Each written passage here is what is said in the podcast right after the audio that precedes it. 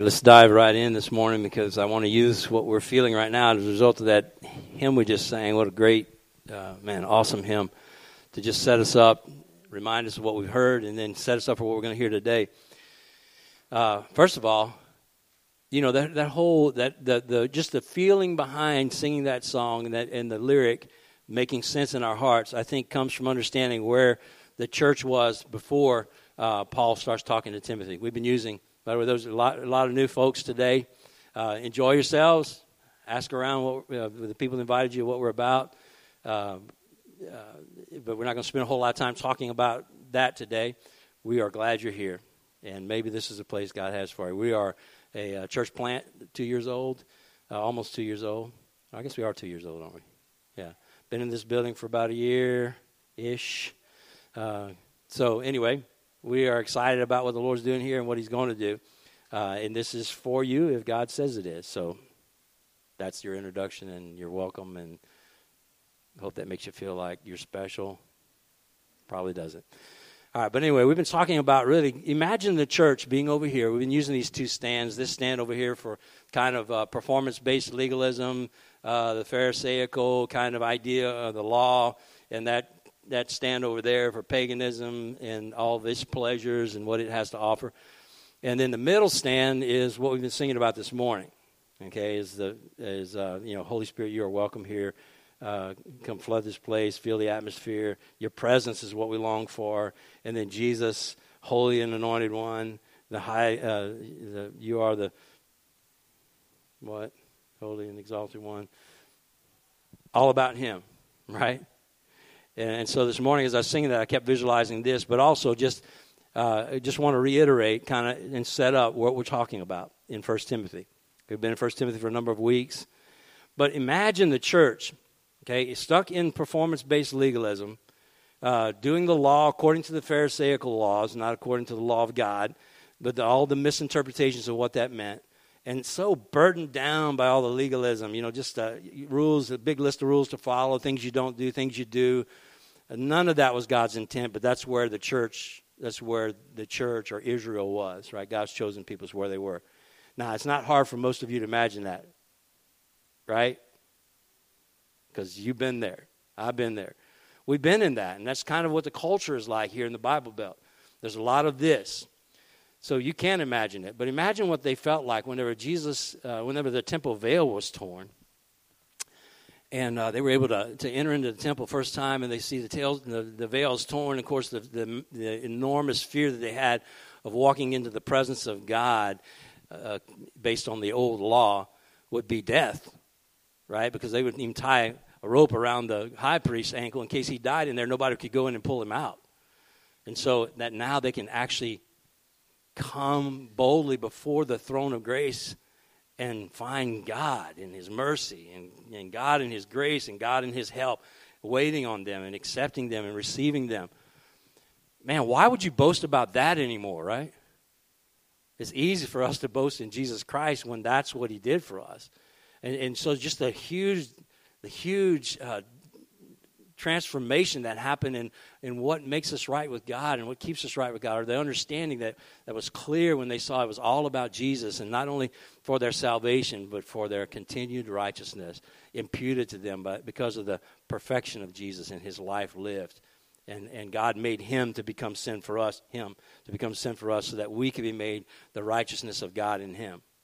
All right, imagine how that moved them to worship. Okay, so I know we're not quite as moved. Uh, unfortunately, we still uh, have a lot of baggage to, to detox from before we're ever going to be consistently moved to just talk about and sing about Jesus and His presence and, and God being enough and you know and, and Him uh, dying for us and in His grace and His mercy and the, the all the other characteristics of God that we're learning by experience as we walk with Him. That those things really overwhelm us and we worship Him for that. But I wanted us to kind of get a feel of what we used to be to be able to kind of feel where we are. Uh, some of you talk about when you go home for, uh, you know, to visit family or whatever, and, and you go to the old church that you used to go to, and, and how that experience is just kind of, you know, you, you kind of want to spit it out your mouth. You know, it's just not, it's nothing. You know, I mean, there are Christians there, but, and I'm not saying that they're this and we're this. I'm just saying, in the similar way, they would never go back because they had encountered God in so many wonderful and, and personal ways. And they, they wanted this. But let me tell you, Paul's addressing the fact that there's some people over here that are also in Ephesus where, where Timothy is preaching, and they're not. They're, they're doing that, they're spitting Jesus out. They, they don't want to have anything to do with this salvation by grace stuff. Okay, we know better than that, guys. It's all about works. Make sure you continue to perform well, or else God's not going to be pleased with you. And so, so Paul's coming to Timothy saying, Timothy, listen, I need you to address these things. I need you to rebuke those people that are teaching that way and rebuke them carefully, not, oh, I'm going to show them what it's all about. We talked about what rebuke is, right? Rebuke your elders uh, as you would a father. And so, but rebuke them. Bring correction to what they're teaching and make sure that the people don't feel a tendency to, you know, they're over here enjoying Jesus, everything's good, and worship is good, and it's authentic. Their hearts have been changed because of the, the, the gospel message and who Jesus is, and the Holy Spirit's in them and working in them, moving in them, life's transformed. Nothing like it was. And yet still they're finding themselves going, Are we supposed to? Are we supposed to go back to this? Because it still feels right in my in some places in my gut, you know. It still feels right in my body. My mind, my gray matter still thinks that way some. And so are we supposed to turn and go back to that? And these leaders over here were, were shouting out, Yes, you should, and come on back. And so Paul said to Timothy, Make sure you tell the people, don't listen to that. And we have said that, right? Y'all have heard that, say, Oh, yeah. Have you heard it clearly? Don't go back to that. There's no reason to go back to that. All right? We are we are the keepers of this beautiful thing that and this community desperately needs to see that, okay?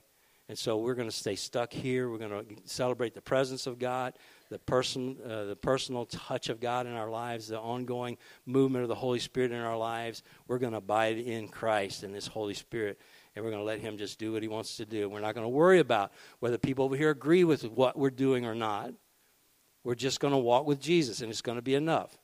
And if you walk with Him enough, long enough, you're going to find that even the the best, most well-meaning uh, people over here a lot of times the scholars, because those of us that have have terminal degrees think we're somebody, right? And so we want to tell you what we know, and so we don't feel good about you not doing things the way we do it. So we explain what you're doing away and say, okay, it's okay for you to have that Jesus stuff, but you know, come back to center, right over here somewhere in the middle between legalism and and the freedom that you have in Christ. We're not buying into that, right? All right, so we're going to go over here. We're going to spend our time with Jesus. And so, what does that look like? Paul said, here's, here's how I need you to, to, here's what I need you to do, Timothy, in Ephesus. You have people from over here. You have people who are pagan, uh, these Gentiles over here who are now understanding this, that salvation is for them as well. God has included the Gentiles and they're being saved. And so we need to stay right here because when you, when you live in Jesus, when you abide in Christ, obeying what he says, uh, seeing his, his uh, activity, his exclusive activity in your life, and then and you come to know God, not only are you going to be filled with joy and contentment, but also you're going to be a witness to the world on this side and a world on this side. And both of them, everybody say both of them. Okay, both of them are drawn to this. But if we're over here telling these people over here they need to come over here, nobody's drawn to that. If we're over here and we're telling these people, y'all need to loosen up and come into a little bit of sin, nobody's listening to that. But everybody is drawn to Jesus if they can see him for who he is. So we want to take all the confusion out. And the only way to do that is let Jesus have his way in our lives. So Paul says, hey, this is how I want you to share the message. I want you to preach it. I want you to rebuke the, the false teaching. I want you to tell the people not to listen. In addition, here's what I want you to do I want you to uh, those of you who aspire to the position of, of elders, that is, uh, bishops or pastors or shepherds, uh, of uh, overseers of the body of Christ at Ephesus, those of you that aspire towards that, and by the way, all of you need to know how to behave in the household of God.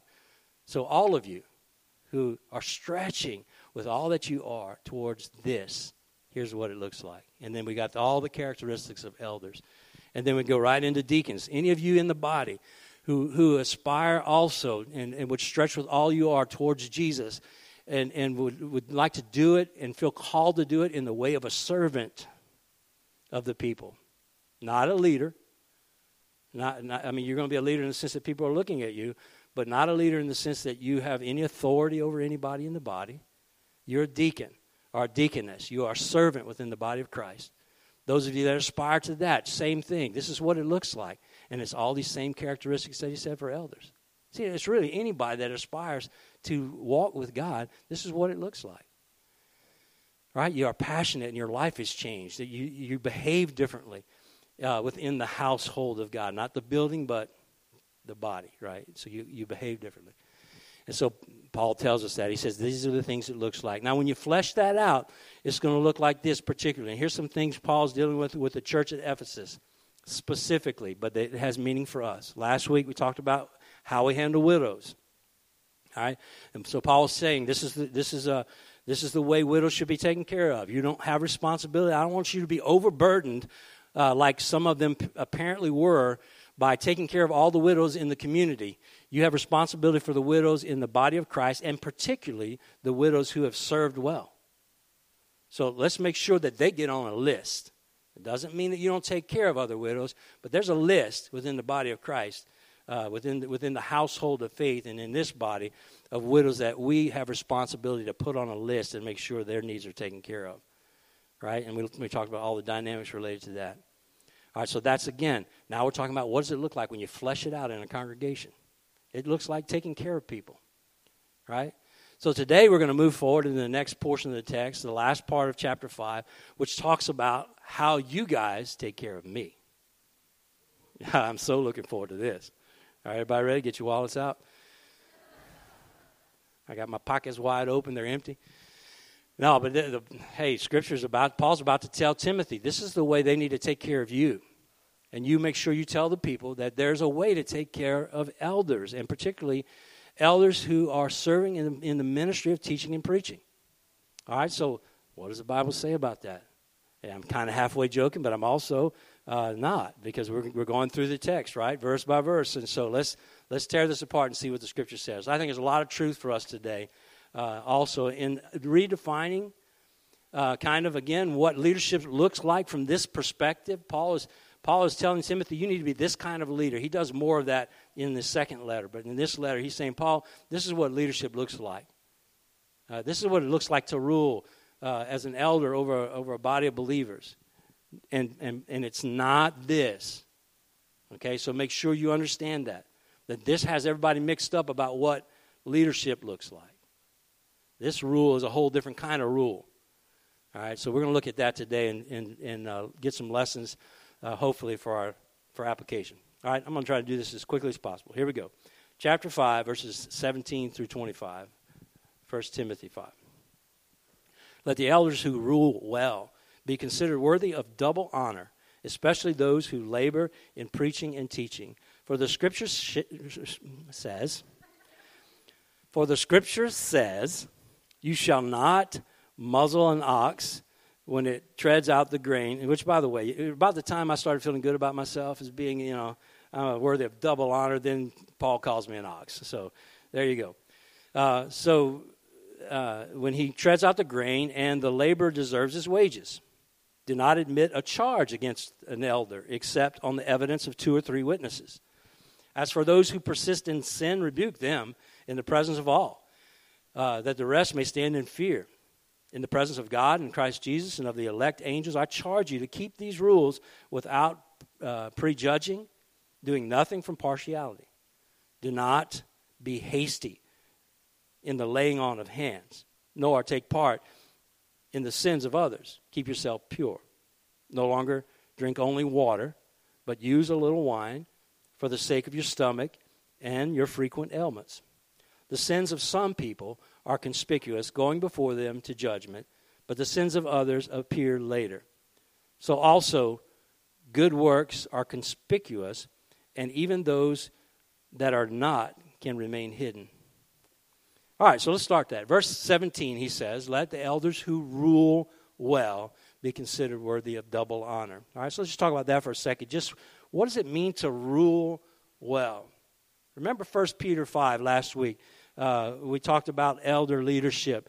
And one of the, one of the characteristics uh, in verse, let's see, in verse 3 uh, says this not domineering over those in charge, but being examples to the flock. So, leadership, according to uh, the Word of God, is not domineering over, over people. It's not, I ain't got the rules, you guys need to measure up to what I say. And by the way, for your convenience, I've also put them on a list. Okay, so let me send you that list now via email and any other electronic means so you can have it, have it handy. You might want to have this one blown up and put on the wall. Follow the rules. Okay, it's not that. We're not domineering. And if you don't follow the rules, we're gonna we're gonna take care of business, right? Uh, it's not that. It's a totally different concept. That idea, even the word, uh, the, the Greek word for rule here, by definition, is to so influence others as to cause them to follow a recommended course of action. It's not to domineer and to, to, to just list rules, it's to influence people, right? And so, so uh, those that rule, what he means by that, if we rule well, it doesn't mean that we're effective in getting people to do what we want, which would be kind of what the old school was, right? Is he effective enough getting me to do what he wants? Instead, it's influencing others in a way to cause them to follow uh, a recommended course of action. We, we do uh, leadership, life, and I do, uh, have taken biblical leadership classes and also teach. She teaches that and we teach. I teach it in the context of the church. But you know, to me, the best definition of, of leadership, and I forget who you might be helping remember who did it, but it's it's leading people to to do what they consider to be of value. So so I am influencing people in the way of their heart changing so that they actually desire to do those things. I'm not trying to lead people to do something that I want and they reluctantly follow. Right? That's not good leadership. Not the kind of leadership Paul's talking about here. So to rule well means that I'm influencing others. I'm getting into their hearts. Uh, God is using me to touch hearts and change lives that way. Jesus defined leadership in uh, Luke 22, 25 to 26 in the same way. He was talking about uh, mainly about the Pharisees lording over people again. And he says, The kings of the Gentiles, verse 25, exercise lordship over them and those in authority over them are called benefactors. But not so with you. Rather, let the greatest among you become as the youngest, and the leader as one who serves. All right, so a leader, again, by Jesus' definition, and he defines himself that way, right? He says to become great in the kingdom of God is to be a servant when he serves the disciples. And he says, You do like I did.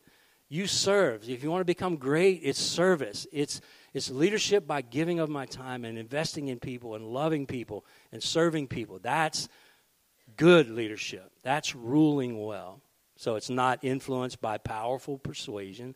I might have a, the kind of personality that I can convince you to do something or else. It's not influenced by enticing personality. Uh, thank goodness, because I have a very enticing personality. I was just checking to see if y'all are still awake. You didn't laugh, so most of you are sleeping. Wake up right? It's not influenced by trying to put somebody in the pulpit who speaks well, who's convincing, who has this really uh, happy go lucky kind of personality, very optimistic all the time, and can talk us into doing anything and smiles a lot. All right? It's not that. It's influenced by showing people a better way and inviting them to join through teaching and preaching. So I want to show these people. It's one of our goals as a church, right? One of our goals as a church is to try to show these people who are still stuck where we used to be stuck that it's worth the effort to detox from that and come over here. And we can only do that uh, through our lifestyle, and through teaching and preaching, and through serving. And so, my role as elder of teaching and preaching is to do it this way and to do it one on one with a number of you uh, who also hopefully do it one on one with somebody else. Uh, investing in people, serving people in that way. And I've realized personally how much more time it takes to get the word into people's lives. It is not easy to get this into the lives of them or them. I have so many friends now that I didn't have who live here. And they're stuck in trying to do something to, to continue seeking the pleasures that f- fulfill only the senses, the physical senses, uh, or the five senses, and, and there's no depth to it and just waiting for all of them to get to the end of that, you know, so that we can they can see this more clearly. Asking God to open the eyes of their heart to see it. But that's my teaching and preaching, and it doesn't it doesn't mean that I go and sit with my Bible in front of these people. I, uh, I have way too many friends that I can't even I can't. They they know I'm a preacher, and when they do that, and the fact that they don't run is encouraging to me, right? And so I'm spending time here, but I'm also spending time over here, trying to not offend them by uh, by uh, becoming all things that I can in that world to bring them here. But our goal is the same. So that, according to what Jesus said and according to what Paul said, is good leadership. And by the way, thank you for providing that opportunity for me. And I'm so blessed that you give me the opportunity to labor in preaching and teaching uh, in the Word as Scripture describes leadership. Uh, you don't know the blessing that is to me. And many of you young men who are desiring to be preachers, I just want to encourage you to not settle for that. That it can it can happen, and we want to help you to be that person, and we want to send people with you uh, to plant churches as God leads. Uh, to go and plant churches where you can be yourself, stay here, and, and as a group of people, draw people to Jesus and Jesus alone. Uh, so there's many pastors that labor, but their labor is in ministry, uh, in the ministry of a deacon. you know, uh, and they quickly become busy overseeing the wants and desires of the people instead of being able to spend time ministering the word effectively. And you and Bill knows that. Uh, I know that. Those of you who have ever served in any kind of pastoral ministry or even been a member of a church and grew up in a Baptist church, you've seen that model where the everything's the pastor's required to do all the work and and the and the pastor has very little time to spend time in the Word and really be able to to ask God not only how do I how do I uh, what is the truth in this Word? How do I correctly interpret this Scripture? But also how do I apply that to the lives of our people? How does what does our body need in a prescriptive way this Sunday? And so I have the time to do that, and I praise God for that because life group leaders and and uh, progressively more of you and people within the life group are taking care of the needs of your family group right? And so i don't have to be at hospitals and nursing homes. Or i don't have to be at nursing homes because we don't have anybody that is anywhere close to that. Uh, you know uh, even in hospitals because all you do is have babies around here except for bill. I will be going to see bill in nursing homes soon i'm sure. Uh, but man, what a blessing that you guys give me. And I want you to know that that the, the fact that I can be who God's called me to be and the scripture defines as a as a, a leader or who rules well. I rule well because I'm able to, to stay in contact with God and do what He leads me to do. Now, you have to be the judge of whether I rule well or not, but now that you know what it is, I hope that you will agree uh, that I have that privilege and that I'm doing my best at that. All right, let's go on. Verses 17 and 18. Okay, he says, Let the rulers who rule well be considered worthy of double honor, especially for those who labor, labor in preaching and teaching. For the scripture says, You shall not muzzle an ox while it treads out grain, and the laborer deserves his wages. So Paul is saying that those who influence others, pastors who influence others through preaching and teaching, to cause them to follow the recommended course of action that God has given, should be provided for. There's no, it's very clear in this passage. Uh, that word, uh, double honor, the word honor is actually has the connotation of not just saying, hey, good job. You know, we talk about honor being that. And when you honor someone, you, you, you lift them up and say, hey, you've done well. It's more than just giving them a plaque, it's literally compensation in this text. It means compensation. You guys do that and should feel good about it. You take care of your pastor. My needs are taken care of. You, you feed me and clothe me and take care of my housing. Uh, all of that stuff is good. You're doing that. And so that's what he's saying here. Uh, in, in 1 Corinthians 9, Paul talks about this again. And so it's, it is an expectation for all the churches. He says, do we, uh, verse 5, do we not have the right to take along a believing wife, as do other apostles and brothers of the Lord and Cephas? Or is it only Barnabas and I who have no right to refrain from working for a living, who serves as a soldier, uh, who serves as a soldier at his own expense, who plants a vineyard without eating of any of its fruit, or who tends a flock without getting some of the milk. Do I say these things on human authority? Does not the law say the same? For it is written in the law of Moses, You shall not muzzle an ox when it treads out the grain. It is, is it for oxen that God is concerned? Does he not certainly speak for our sake? It was written for our sake, because the plowman should plow in hope, uh, and the thresher thresh in hope of sharing the crop. If we have sown spiritual things among you, is it too much if we reap material things from you?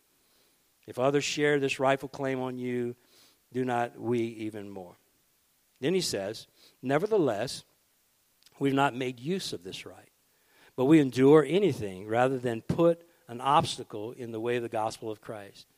Do you not know that those who are employed in the temple service get their food uh, from the temple? And those who serve at the altar share in the sacrificial offerings. In the same way, the Lord commanded that those who proclaim the gospel should get their living by the gospel. All right? So, very clearly, here he says that, that those who minister, particularly in preaching and teaching, not only, but particularly, he says, especially in, in the area of preaching and teaching, are worthy of double honor, which means you take care of them. Uh, why, why shouldn't you? And there's so many illustrations here that are given of, of sharing in the crop, of, of uh, you know, the oxen eating, uh, getting to eat because uh, of the grain that he's plowing. So it's, this is my ministry, and I'm sowing spiritual things into your life, and you are, uh, are compensating me in a material way, which I need to continue on. And then, uh, so, so that's natural. It's biblical. It is something the Word says. Now, there's two things I want to say about that particular aspect. First of all, this week, it gave me a proper perspective, I think, of the significance of preaching and teaching the Word. Y'all still with me? Say, oh, yeah. Okay, because this is about the good time to start dozing off. All right, so, you know, I, here's the way I read it, first of all. God is saying, especially those, those who are preaching and teaching, the elders who preach and teach are worthy of double honor. He's kind of lifting that position up. And why is he doing that? Not because those people are more significant. I mean, goodness. Scripture is very clear about that. We've already talked about it. The one that leads well is the one that serves. It's not that they're more important than everybody else. You know, uh, Paul makes that clear in Romans when, and 1 Corinthians when he talks about the body. That no part is more significant than any other. It's not that. Then what is it? It's the ministry of the word. Okay, so y'all with me? So that ministry of the word is something that God holds up. And we need to recognize that this is one of the ways that, that Paul is making clear to Timothy that an elder who preaches and teaches uh, is doing something that he needs to be paying very careful attention to. He needs to be doing it well. This ministry is, is significant. And we, you know, we've already read in Acts, uh, I think it's chapter 7 or 8, uh, where uh, prior to, to Stephen's um, uh, stoning, uh, he was elected as a deacon, and they selected deacons because Paul needed to be able to keep his focus on the ministry of the word. So they selected men uh, who were, again, worthy of putting in front of people as servants that people could look at and say, okay, that's what a man of God looks like, and they're serving. Wow. But they're taking care of the needs of the widows, and they're taking care of the needs of the orphans. Uh, and so it, Paul is consistent uh, in, in, what he's saying here, consistent with what uh, the writer of Acts was saying as well. Luke was saying about this the significance of the Word of God. A pastor doesn't need to be so busy doing other things that he can't preach the Word of God. So that's point number one recognize that, embrace that. You guys give me the right and the, and the privilege of being able to not have to do what so many church ministries have to do. Man, uh, church ministry is about so many different things today. It's about form. Uh, in, in some churches, the, you know, the way, you, the kind of ministry you do, it's about historical connection. It's about programs uh, for kids, particularly our youth. It's about worship styles. It's about extracurriculars or some you know trying to reach a demographic, and we're focused on that uh, style of leadership, entertainment, and you know in churches that I've served in supplemental staff positions, I've been forced to to kind of buy into whatever that not forced, but I mean I chose to do it, but I've been uh, put upon by my leaders to perform in that way. Now we're all about this program. We're all about this uh, about being uh, like this church and going off and looking at churches and seeing how they do things and coming back and trying to make Saddleback happen in this. Where's the where's the waterfall? You know. Uh, and so it's that. And we get so focused on that stuff. That, and that takes time and energy. And it takes planning. And, and depending on what's, what you're chasing after, all of that time that you would spend as a pastor in the Word, studying and, and meditating, and first of all, being changed by the Word. And then, second of all, asking God, what is the Word for the body? And coming in and being able to give that uh, to the excuse me to the body of Christ. Man, that's significant. Paul wants Timothy to and us to know that the ministry of the preaching and teaching truth, as revealed in the Word and revealed by the Spirit, is what's significant. Second thing is it gives biblical mandate for caring for your preacher in such a way that I'm not distracted by having to provide for myself. That, that I'm, I'm, I'm taken care of, and this, this is not an amount thing. You know, a lot of times what happens uh, when, I, when I started at this church, when it was the bigger church, before we went into two churches, the elder said, What do you want your salary to be? Or what are you asking for? I said, I'm asking you guys to pray and ask God what, I, what my salary needs to be. And God's going to give you the right amount that's going to take care of my needs. We may both be shocked by that. You may be shocked because it's probably too much, and I might be shocked because it's probably too small. But we're not putting our faith in the amount, we're putting our faith in, in God to provide. And one of the things they did is very common. They went and checked out what do, what do PhDs make in churches of this size. You know, that's a method. But, it, but listen, I trust that God, I've learned by experience to trust that God will take care of me. Uh, I am making a lot less now than I was then, and I've done it to myself. Uh, because I, all I need is enough to, I need to make enough. Uh, I need to be compensated materially to take care of my needs, which are becoming progressively few the older I get, and, and not let that be a distraction when I'm trying to focus on hearing the word, meditating on it, applying it and giving it away. Everybody get that? Okay? So those that's your responsibility. Uh, the word is significant, man. It is what we're about. Um, uh, God needs to speak to us. It's the beginning of abiding in Christ. We can't obey what God says until God speaks. And we need the Word of God. We need to understand what God's Word is for our body. All right. So, uh, let's see. Where do we leave off? All right, uh, let me just touch on 912b. 1 Corinthians 9:12b because Paul says something that I want to say to you. He says, "Nevertheless, we have not made use of this right, but we endure in, we endure anything rather than put an obstacle in the way of the gospel of Christ." I, I believe personally that God is working to provide an opportunity for me to work in a job outside of the church. We've talked about this since since the church began. I thought it would happen when we started two years ago. Uh, this semester, right now, I'm teaching five classes in two universities, all right, because I think that's where the Lord's leading me, is ultimately that I'm, I'm going to be teaching uh, to be able to provide for myself financially. That doesn't mean I, uh, the only reason I would do that, and the only way I would do that, is if I can give the attention to the word that I need to give. And so there's not many jobs that I can do that in. But if I could teach full time, we're talking about maybe 25 hours a week, including office hours if I'm not teaching five classes, which is never the case. Uh, but if, if 25 hours a, a, week of actually working in that, and then all the rest of my time, I can be focusing on the ministry of the word. Still meeting one on one with people, still giving giving it away that way, serving you and giving the word to you that way. Uh, so I believe the Lord's called me to do that. Now, is it my right to still demand? Not demand, but is it my is it my right to, to be to receive my salary from you? Yes. But I believe that there's something the Lord is doing, and I don't know what. I'm expectant, but I don't have expectations. Everybody understand that? I don't know what, but I know it's God. He's doing something. I think God has a plan for this body that will uh, of our staffing, our paid staff being done creatively, maybe in a way that's never been done before, to be able to specifically reach this community. I don't know what that's going to look like, uh, but I think that's where that money is going to go at some point. All right, so just just a side note, Paul was doing the same thing, but Paul had a problem in that church in that it was a hindrance to the gospel because some people were saying, "Why are they getting paid uh, to to share the gospel and and we're not?" You know, it was kind of a something was going on there in Ephesus where people were saying, "Why do they get paid?" So Paul said, "Hey, how about this? Uh, I can make tents. God gave me that gift. I'm going to be a tent maker, and I'm going to do that, and I'm not going to receive what's what you need to give me. But Paul's telling Timothy, look, you make sure you tell the church that they have responsibility to take care of pastors. Okay? And Timothy was going to be one that needed to be taken care of. All right, and then let's go to verse 19. He says, Do not admit a charge against an elder except on the evidence of two or three witnesses.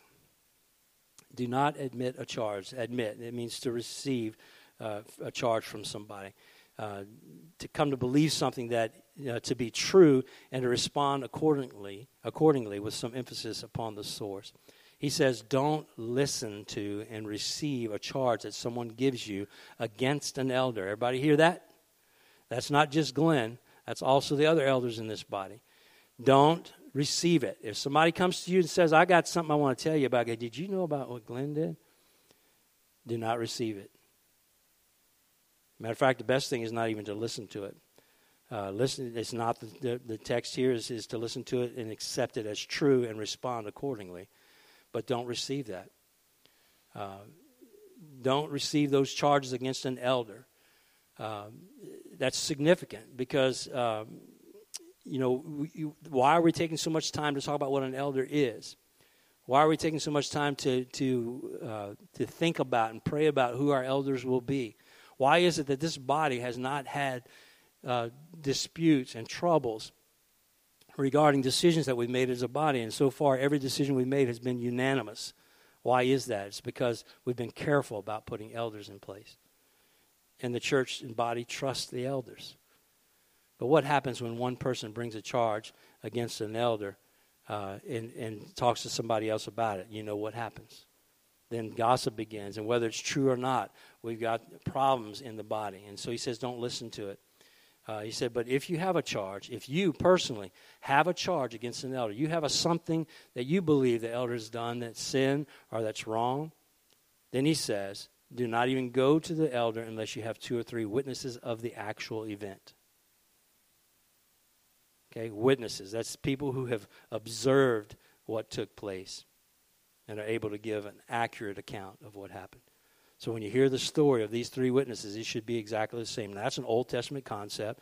In Deuteronomy 19, 15, that idea of three witnesses, uh, in verse 15, as part of the law, he says, A single witness shall not suffice against a person for any crime or for any wrong in connection with any offense that, has, that he has committed. Only on the evidence of two witnesses or three witnesses shall a charge be established.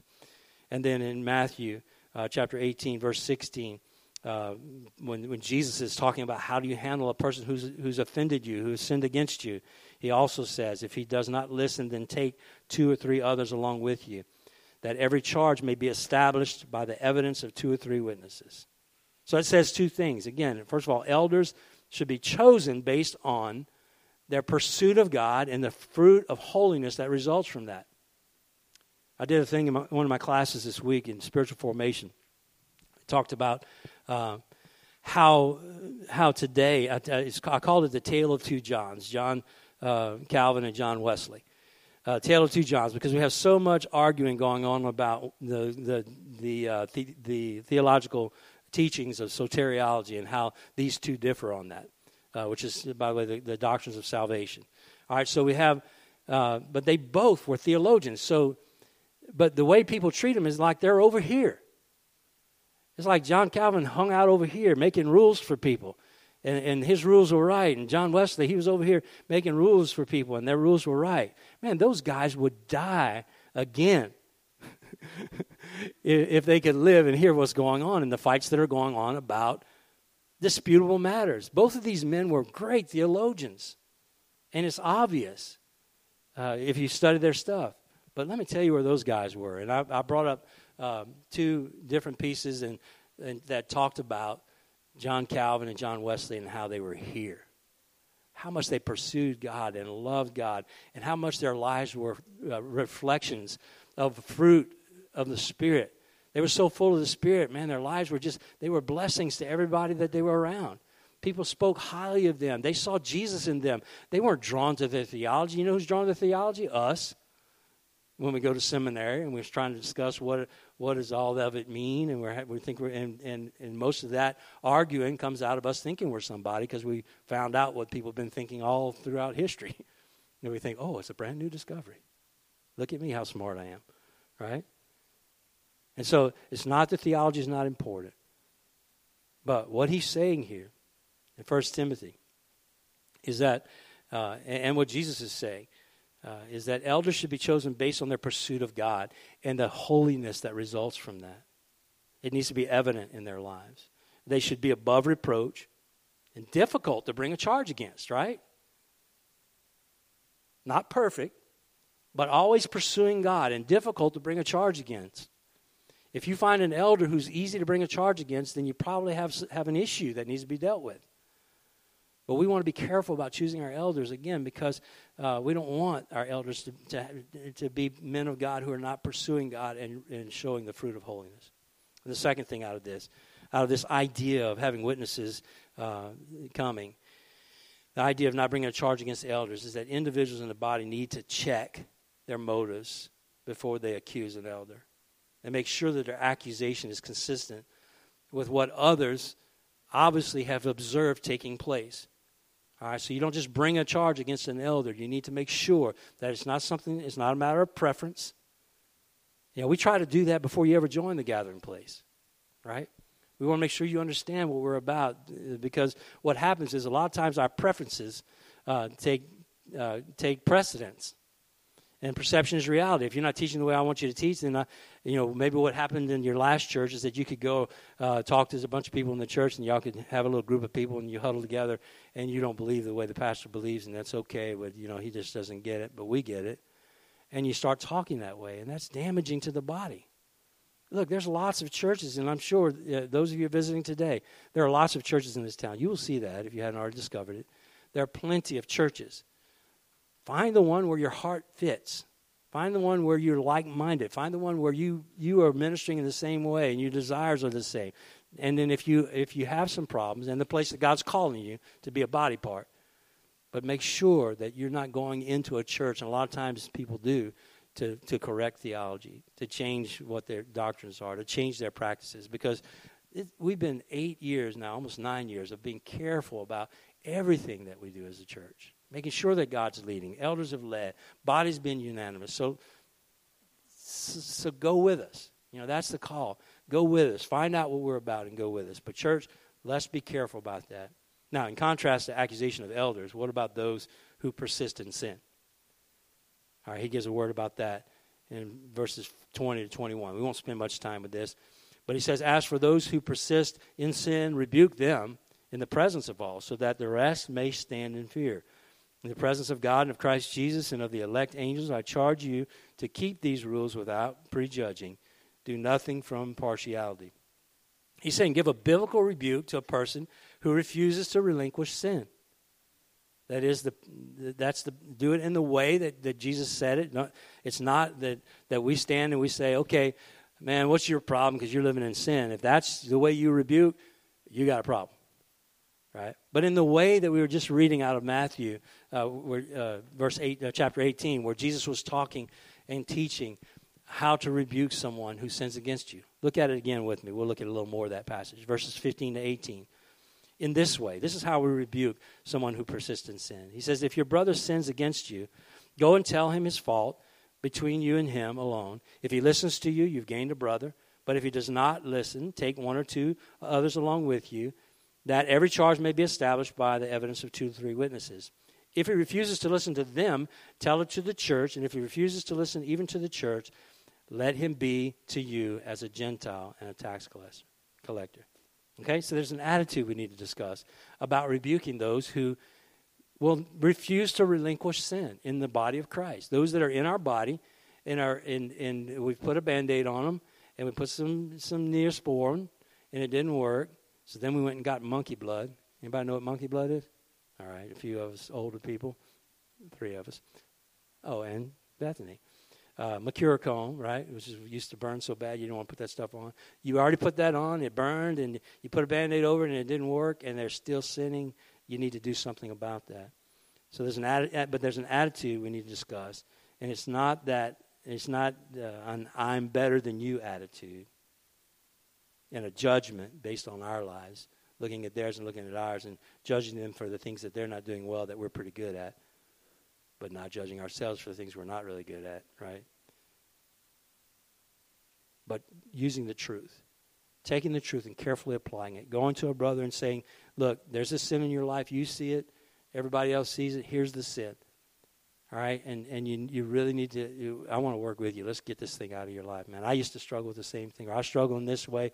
I'm not saying you're. I'm any better. We're all in the same boat, brother. But this is making your life miserable. Let's get it out, and people see it. You know, you need to you need to, you need to deal with this, and I'm going to help you. I'm going to be there right alongside of you while we deal with it. And then if he doesn't, is to bring a couple brothers along with you and, and, and, address it that way. And if that doesn't happen, then bring it to the church, and, and let the church know about it, and let and, and, and if that doesn't do anything, then it's pretty obviously he's it's pretty obvious that he is determined to stay in that sin. And and a, a man who's determined to walk in sin and say, "Hey, I'm a member of the church," we got to deal deal with that. He says you need to treat him like an outsider. So there's an attitude, and it's not an attitude of judgment. It's really an attitude of, of fear and, and uh, trembling and asking God.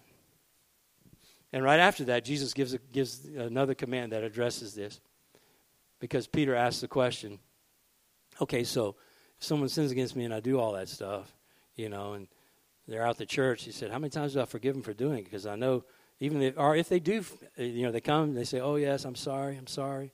And then they go right back in and do it again. In other words, they keep sinning against me in the same way. What do I do? And Jesus says, What? You forgive them. You know, Peter says, What, seven times? He says, no, 70 times 7, which basically means every time. You never stop. All right? So if your little, your little plan for restoration doesn't work, it doesn't mean you're done, right? We stay in connection uh, with people. We give them, we forgive them over and over again. We continue to work with them. So, in conclusion, Paul goes back now uh, to the issue of affirming elders. He's going back. All this applies to what it look, what leadership looks like within the body of Christ, all of this applies to the fact that we need some people standing up uh, for God. We need elders who are pursuing God in such a way that it affects the way they live their lives. And here's what they look like. We need deacons who are serving uh, well in the body and they aspire to, to be like Christ. And so their lives look like this. And we need uh, the church to be ministering in these ways uh, and to be taking care of their pastor and, and, uh, and serving him well. And uh, we need sinners to repent of their sins and come to God to show that this is legit. And this is what changes everybody. we need to be walking like people who love Jesus. And he says uh, you, you need to do that again because you're about to do something. You're about to select some elders. You're about to affirm some elders, and so are we. You're about to say, these are men that we see in this way. And so we don't want to do that carelessly. Right?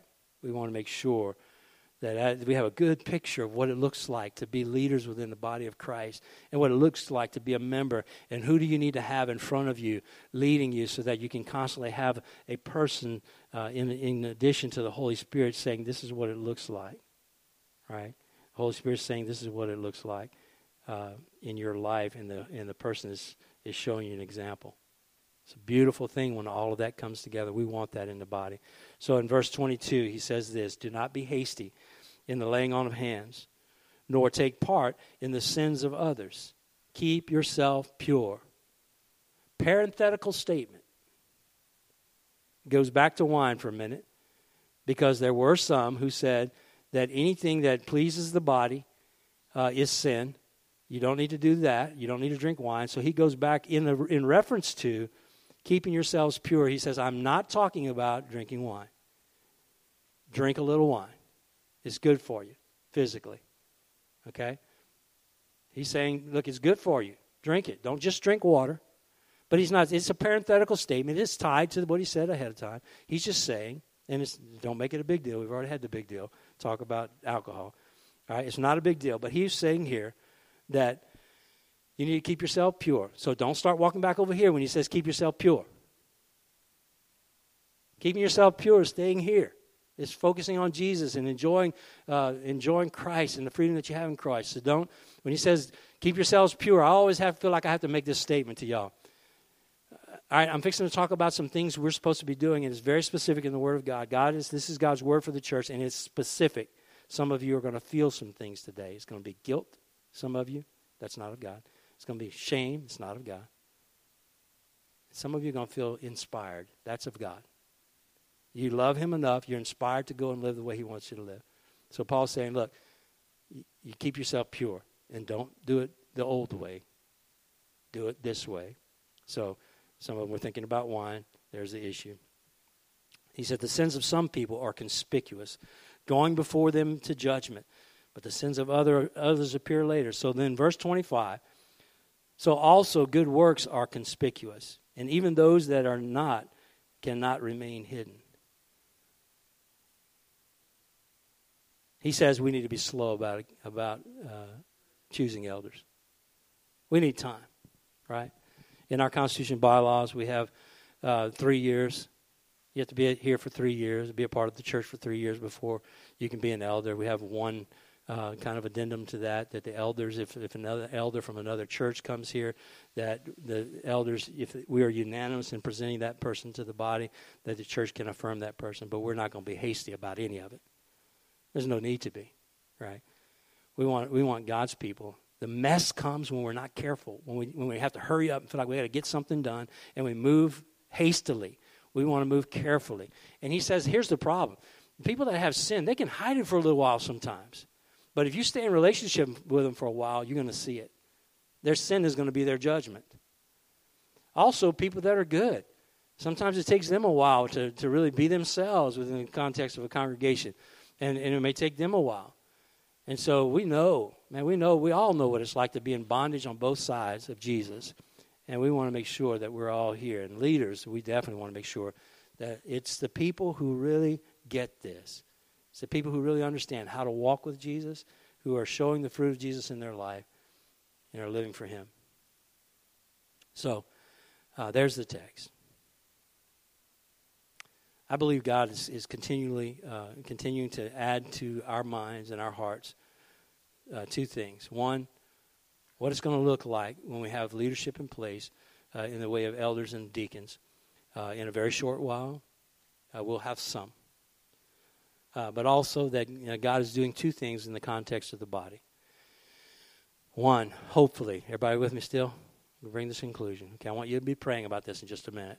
Number one, I think every person in the body needs to be asking God, Am I really am I really pursuing God? And is my life really the, the fruit of that? Or am I, am I still performing in some way? Am I still just trying to perform in a new way because it's a different church and it looks, I'm trying to get all the rules down so I can know how to perform here? Don't do that. Do this. Pursue Jesus, okay?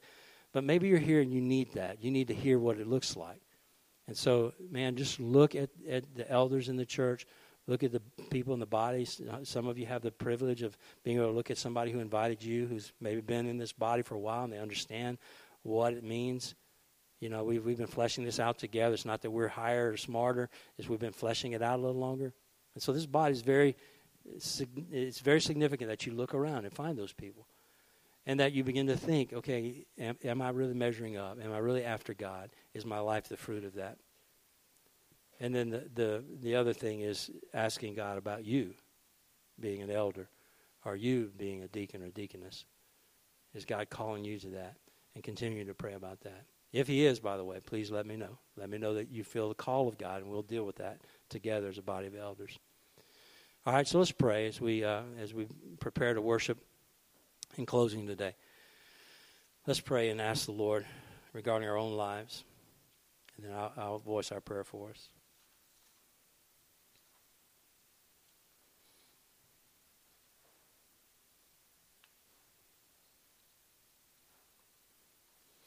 Father, I, I thank you that uh, I thank you for this body. I thank you for the privilege of, of pastoring here. Uh, God, I thank you that that I can uh, pursue you with all my heart and and that my make my living here.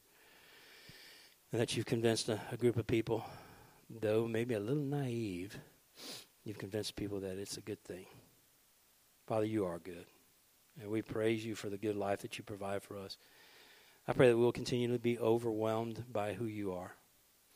And God, that each one of us, as members of this body and representatives of the household of faith in this community, will be better every day, better representations of you because you're doing stuff in our lives.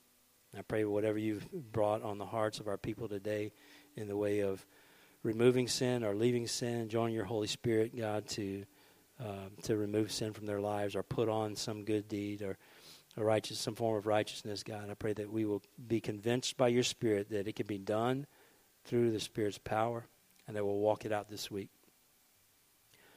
Lord, you are you are showing yourself in so many powerful ways. God, I pray also for people here today, uh, many who are new faces. God, that you would uh, just work and move in their lives. I pray today's message would find their hearts uh, receptive, and, and Lord, that you would uh, also just help them to find the church that you have for them in this body. And if this is the household they need to be in, Lord, we are so thankful. And I pray that you'll continue to guide them. As we worship you now, God, I just pray that you would continue to move and speak in, to our hearts and that we would respond with true worship to, to Jesus, who we love.